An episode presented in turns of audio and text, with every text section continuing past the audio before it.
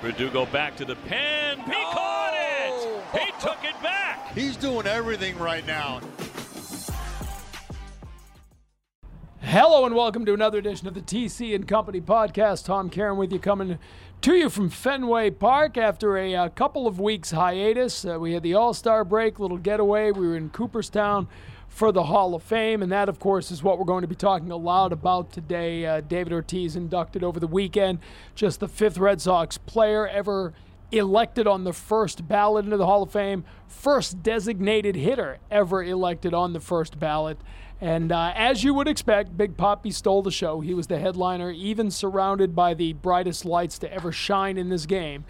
David Ortiz uh, is the center of the universe in every room he enters. Uh, the estimated crowd, some 35,000. We've been told it was far bigger than that when the count was done.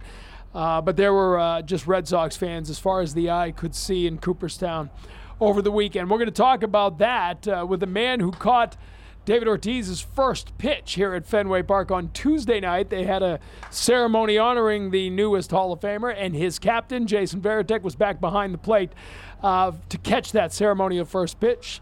Tech, now the game planning coordinator, as a member of the coaching staff here, Alex Cora's staff with the Red Sox. He'll be joining me in just a little bit to talk about David Ortiz, the weekend, and about his role with the team and what it's going to take for this squad to get back on track and get to the playoffs. But leading off, as always, Tyler Baronski with us. And uh, after uh, a couple of weeks, an All Star break and a, a, Hall of Fame induction, uh, nice to have you back here at Fenway, Tyler. How it's you doing? Nice to be back. Do we still remember how to do this? I don't know. We'll wing it. I'm not sure we ever really knew how to do this, yeah. so we'll see how it yeah, goes. Don't worry. You guys have you guys have always been our number one priority, except when there's an All Star break, except when uh, yeah. a Hall of Fame induction's happening. So, exactly. I mean, you've been gone the last few days in Cooperstown, and then you know you're Ortiz was here yesterday with you, so you think he's tired of seeing you yet? Yeah, I do. Uh, the Love Fest. Uh, you know, I remember, you know, we were around when uh, when Jim Rice went in, when Dennis Eckersley went in, and I kept calling it the Summer of Love. So I think the Summer of Love for Big Papi is going to keep on rolling. He told us he's got stuff straight out till mid-August, like really? just events and uh, and things, and it was it was just really cool being able to hear some stories from him uh, after the weekend when he was here yesterday. So that was really cool. I assume you got to see everything from back here. Yeah, I definitely watched your guys' show yesterday in clips, and uh, definitely watched the ceremony online. And was you just think? Special. Like, tell me, you know, as a as a fan, I'm kind of caught up in the middle of it, covering it, and you're trying to hear the right sound clip, and you know, uh, working with the producer. So you're sitting back, kind of watching it as a fan. What'd you think about his speech? What'd you think about the event? I just love how he was able to thank so many people in it and gave credit to all the his Red Sox teammates that were in attendance for it, and then gave a lot to love to the Minnesota Twins back in the day too when he first started out his career. So. Um, you know, obviously he's got a million people thank and not a lot amount of time, but I thought he did a good job trying to cover as many of his bases as he could. And Yeah. always the passion and the energy. Yeah. Amy always brings it, but uh, Yeah, that's I what think I, kind I of think, stood out. I think I counted. I think it was like 48 or 49 individual names in his speech. It was just great, and and you know. Got it all. The scouts and the support staff, along Yeah. with the managers and the coaches and the Yeah. teammates. In and an interesting way too. It wasn't just you know the typical thing like my boy, you know this, my guy here. So it's like it's an entertaining way the way he was able to thank everyone. Um, so watching it, uh, what what struck you the most out of the whole weekend? What what what, what was your favorite part of the whole weekend uh, in Cooperstown? Yeah, I think um, when you guys had the parade and when he was in the, the truck coming down the street and it's just it's packed obviously on both sides and you that's when I saw like moments of him kind of getting like a little emotional like this is finally hitting him you know you hear the build up for all these these months uh, about it and I think because I was editing back in NESN the clips I could just see him getting a little emotional in that moment and taking it all in so I think that's actually one of the moments that stand out is that parade when you just see everyone there in for you. It is literally for you why they're there. So special. We talked to uh, John Smoltz Mm, before it, and I, I thought he had such a great line as as he always does. But just you know, you get there and it's the sea of humanity Yeah. that's there for you. But he goes, then you turn around. And, and everybody behind you are, literally are the greatest players in the history of baseball, and they're here to welcome you in because that's when it really hits you. And I feel like anybody else would get nervous. I know. I know. Eck was was nervous about his speech. Sure. He was, you know, Jim Rice is a little cool. I mean, he can, he can, but but Papi, you know, he's the greatest clutch hitter of all time. Of course, he's not going to get nervous.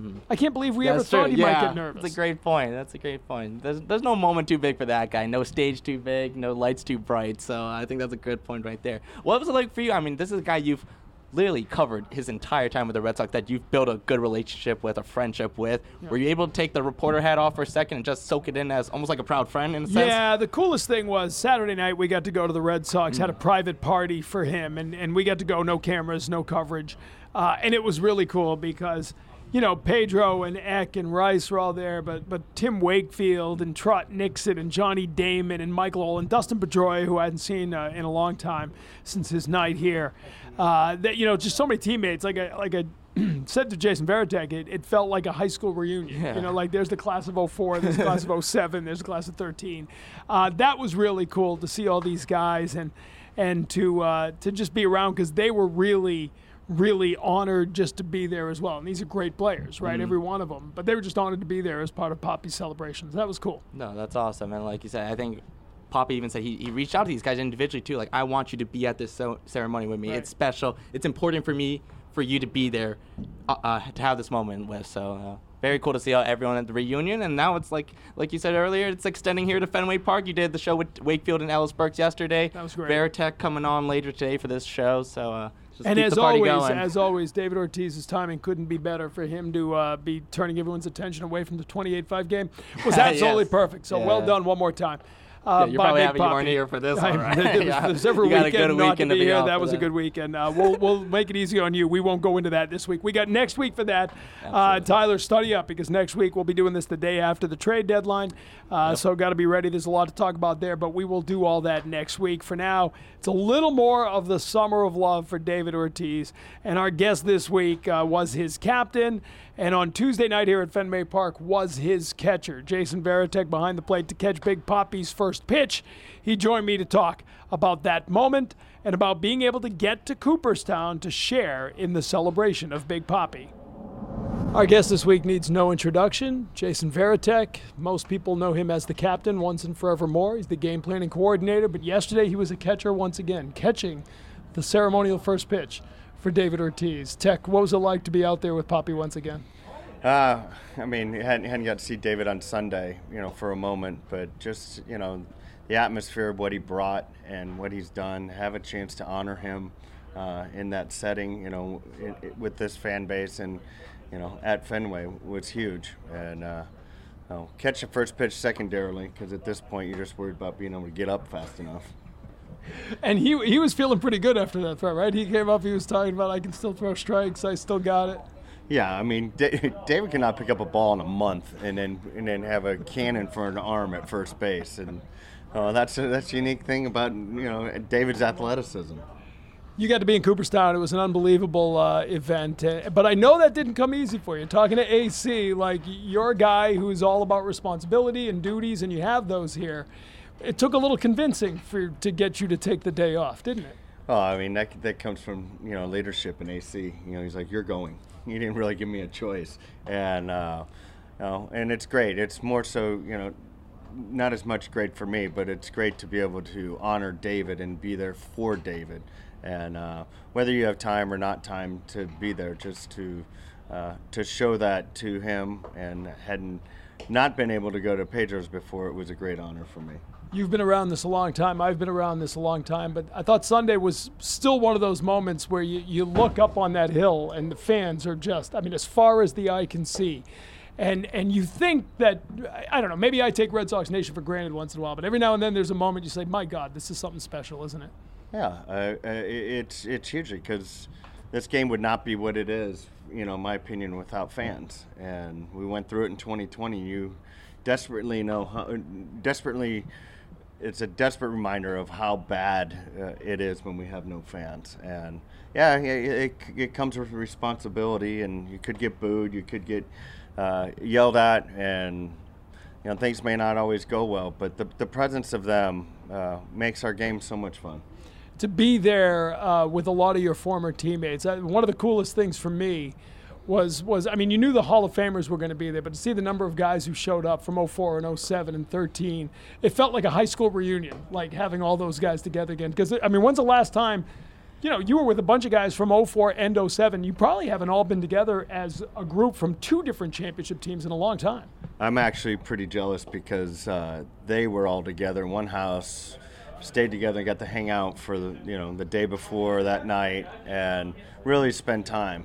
I really got to see everybody for a blink of an eye there, you know, at the ceremony, a few little hellos, but uh, I would enjoy being able to sit and, uh, and, and spend a little time and, uh, you know, away from that environment would have been really nice. But it was great to see Johnny, Mike Lowell, Petey. Uh, we've fortunately gotten to see Petey here and there over the over the years, and his presence is always felt here. And uh, those are big. Wake I get to see, so that that was awesome. And uh, those, those those are the big ones, and hopefully I'm not missing anyone. You could have taken two days off. Not really. We had a day game. I mean, it, th- these are big moments for us right now to, um, you know, to really get get the train moving. We'll get to that in a moment, but back to David. Uh, just uh, first of all, Johnny Damon. You didn't see him Saturday at all, right? You didn't see him till Sunday. No. At the event. Correct. Saturday, he had. I don't even know how to explain what he's wearing to David's party. I mean, it's a it's David's party. You know, it's not a, it's not a tuxedo, right? It's a you know it's going to be David, so you, you kind of dress a little flair. He had like a sleeveless. Look, what's that Highlander with the broadsword on your back? I mean, he looked like some Scottish, you know, gladiator with with the sensei bun up on his head. I mean, I, Johnny Damon's style is Johnny Damon's style, I guess. Uh, I, you know, Johnny's not, not not an ugly man, and Johnny can do a lot of things, but Johnny has a wonderful personality to go along with it, and what a teammate, and what a person to have uh, gone to battle with. You know, that's that's the fun side of Johnny, and uh, but the serious side of Johnny, when he, you put him on this field, was, you know, his competition was beyond comparison. And played through anything. Yeah, he's gamer, run into walls, do whatever, do whatever for his teammates, and might wear a sleeveless tuxedo. Uh, David, what? Uh, I, it's almost impossible to try to sort of sum up a career like that. But but when you, you know, on your way out there Sunday, when you're thinking about David and going to this event, what what are you thinking of first? What strikes you first? What what is what resonates with you the most from David Ortiz's career here in Boston? Clutch. Uh, the clutchest hitter I've ever seen, and been around and been around in this game. Uh, innate ability for for that moment to come up with a hit, whether it's a homer, a base hit, something, uh, over and over and over and over. And I always joke around. It's like, why did they just not pitch to him and look who's on deck? And a lot of times I was on deck, so you know, it's like why? And but clutch comes most. You had that with a big, big smile, big presence, big man, and, and we have our big papi. I was sideline reporter in 03, and, and you know, it's easy to look back and say David Ortiz got here and became Big Papi, and the rest is history. But he had to fight. I mean, he wasn't even in the lineup most days at the beginning of 03, till the Hillenbrand trade, right? Uh, and, and I, that's what I think is overlooked sometimes in his career. You know, Minnesota moving away from him, him having to fight for his playing time early on in 03. Like, he had to fight for everything he got in this game. It didn't come easily.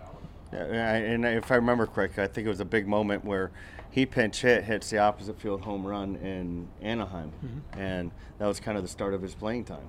And and then it was not one, not two, boom, it's this day, it's damage this day, it's this, boom, it's big hit, it's big hit, and then it's like this guy's never getting out of the lineup you saw him develop as a teammate into that great hitter, but also into a leader. What was he like? What was, you know, later stage towards the end of your time here? What was David like in the clubhouse as a leader? Well, David always had that big smile and, and presence. You know, he, he led first by example on the field and, and presence on the field and being the clutchest hitter I have ever been around and became more vocal and you know by the by the end of his tenure it became not only a still a leader on the field by uh, performance, but a vocal leader both in the city and in the dugout. And now, I mean, he's a social icon. He, I mean, I, the thing I always, the line I always use on David is he could be in a room full of CEOs and feel like, uh, get every one of them to feel like he's their best friend. And then he could walk down the hall to a preschool and every one of those kids would think he's his best friend. He has a way to connect with people that very few people do, in or out of baseball. Well, if I'm the little preschoolers, I'm still a little intimidated. It's a big man. no doubt about that. But I mean, that's part to do with that electric smile that David has. But I, I think the biggest piece, besides him being clutch in, in those things, is David has innate ability to compete and to fight. And when some people go other directions when when challenged or faced with adversity. David always seems to take the next step. I remember we, he got pinch hit for. I was on deck in Toronto early in a game, and since then the man has never been pinch hit for again. He didn't go south; he went north. I thought it was really cool he got a ride in the cart last night. Like I, I couldn't but think how many, you know, he would have had 500 of those things in he, in, if he were doing it back in the day. Yeah, um, yeah, it's been a good leg workout for everyone because that's he's not just big; that's a strong man. You know, you mentioned his finding his voice, if you will, over the course of his career. You're more vocal now as a player, uh, as a coach rather, than you were as a player. And and I know, uh, you know, you've said over the last couple of years that that year 2020, no fans and and going through what the game went through a little bit. Maybe you've got a better appreciation for that. What what is it about not having to grind? And I know you grind on everything, but not having to grind as a player compared to your preparation now that that has allowed that voice to come out and be a little more vocal leader, not just a leader by example. I, I, think that that was a something that brought time and encouragement and actually, you know, psychological help. You know, that's why we have those sports psychologists and people that um, that we utilize in our game to help be able to use a voice differently. But I think that started for me when I wasn't playing every day, and I had Salty and Victor, and then Salty again, and you know, you, you, you start opening up doors that weren't there. I didn't wasn't against talking. I just my comfort zone was to be quiet, and then you had those, like you said, that you're not performing. You are always performing, but you're not physically performing like you were, and sustaining energy and maintaining energy and, and, and focus and concentration. Uh, that you know, there's times I wish I'd learned how to do that younger when I played. I might have not had that look on my face that everybody goes, "Are you mad?" um, and no, I'm fine. I'm just thinking, and uh, you know, so you, you, you, you learn those things now, and you know, you're just you, you're an aid now opposed to uh, having to perform. You're you're an aid in helping other people perform.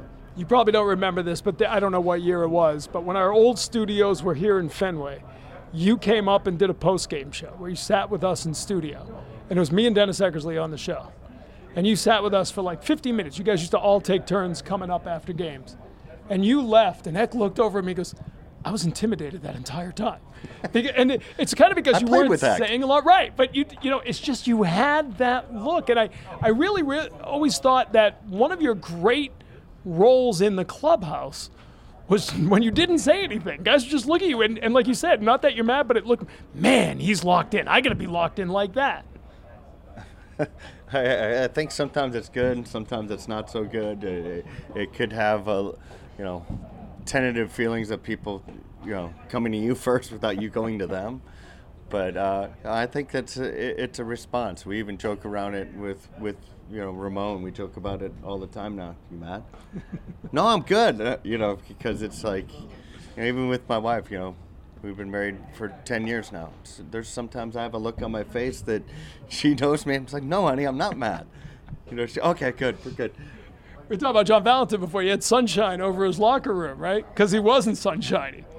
Could have had sunshine over your locker for probably some of that. sometimes, but you know, part of who we are, and we, we morph and we change and we try and become, and uh, continue to develop. And I'm developing as a coach today. As a coach, uh, part of what's changed is the understanding mental health matters. And and you know when you were playing, especially in the early days, late '90s, it would have been yeah, suck it up, strap it on, get out there and play.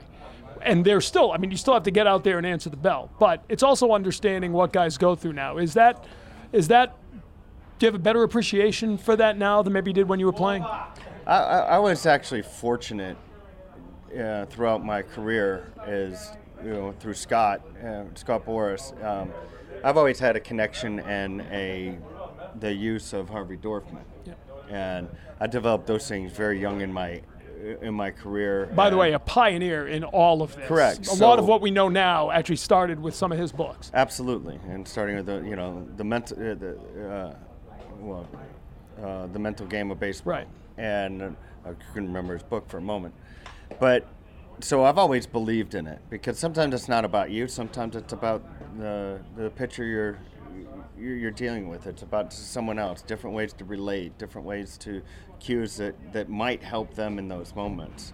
And um, you know, I, I believe it not only on the field, but I believe in it in regular everyday life. That you know, there's words matter, things matter, thoughts matter, and anything that can help our performance. And so, right now, as we talk here, you're in a slump as a team. Uh, what what are you able to share from your experience, the ups and downs you went through, to try to keep this team from letting all of this become too much, from letting them feel they're down two runs before you even take the field? I think that collectively comes. It starts with our manager, and our manager AC does a tremendous job of, of pushing and challenging, and you know, and, and pushing those those things amongst our team. And you know, it's not always the moment, and then it carries to the players. The players have to carry it through players. Uh, me personally, uh, it's just another cog, another piece to to help promote that. And you know, I'm a firm believer in it. But yeah, we have experiences. There, there's not many experiences that has gone on in this game you haven't seen or been a part of or know somebody that has. And you know, the, the thoughts that you're alone in those situations, you're never alone. And if we can convey that most and focus on our small details of what we need to do to compete at our highest level, you know, at that moment, then we're doing our job. A couple last things. One being the timing of this trade deadline's now less than a week away, and that's always been part of the narrative in Boston, right? When you're in first place, there's a chance someone's going to get traded to add. When you're a disappointing season, they may take away, whatever the case. But Boston is always in the middle of trade talks, it seems.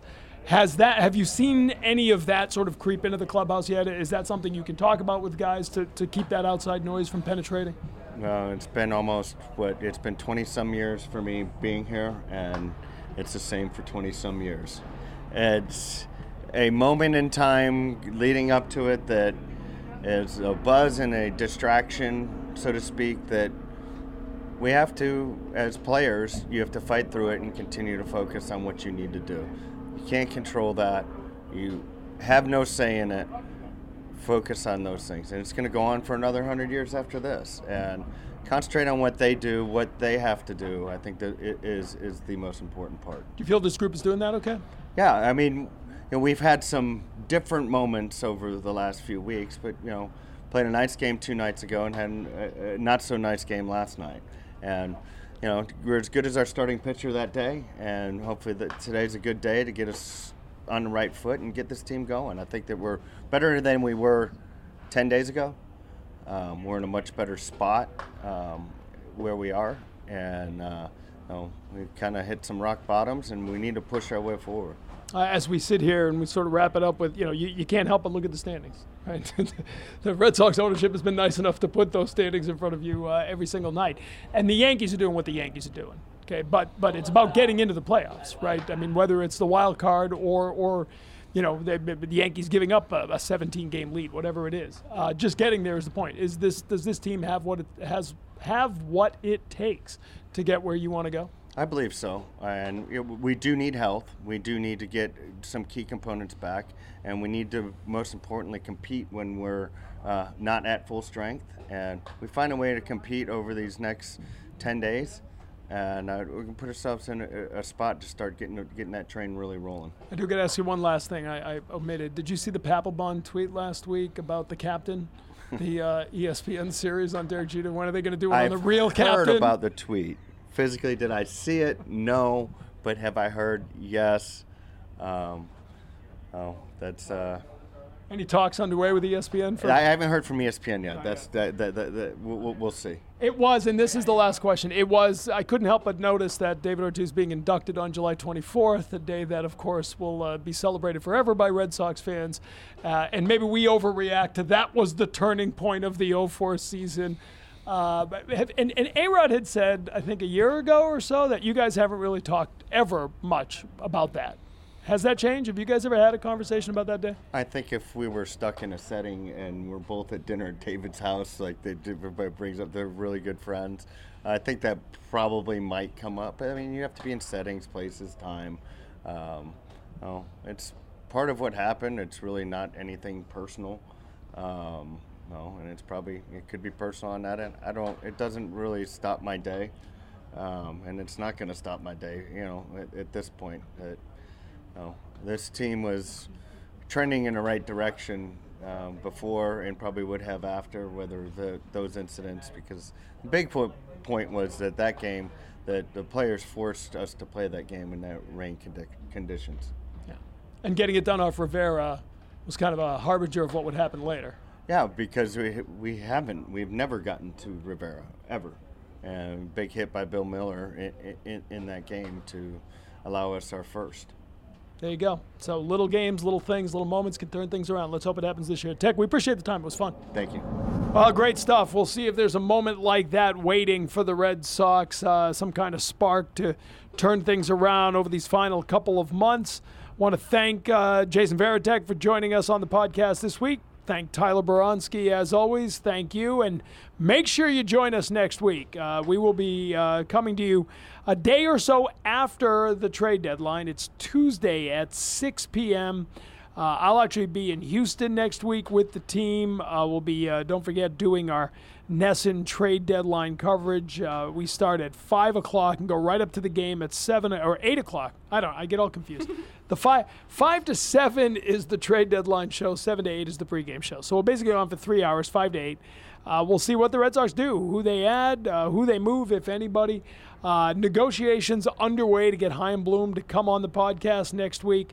Uh, I think we're going to make it happen. Uh, I was uh, just with him uh, before we did this and reiterated once again that uh, uh, he will never hear the end of it if he says no. So we'll see if uh, if we can close that deal and get him next week. But for now, for everybody here uh, on this side of things, thanks for uh, listening. Don't forget subscribe, like, do all those things that I don't do. Uh, to keep listening to the TC and Company podcast. We'll see you again next week.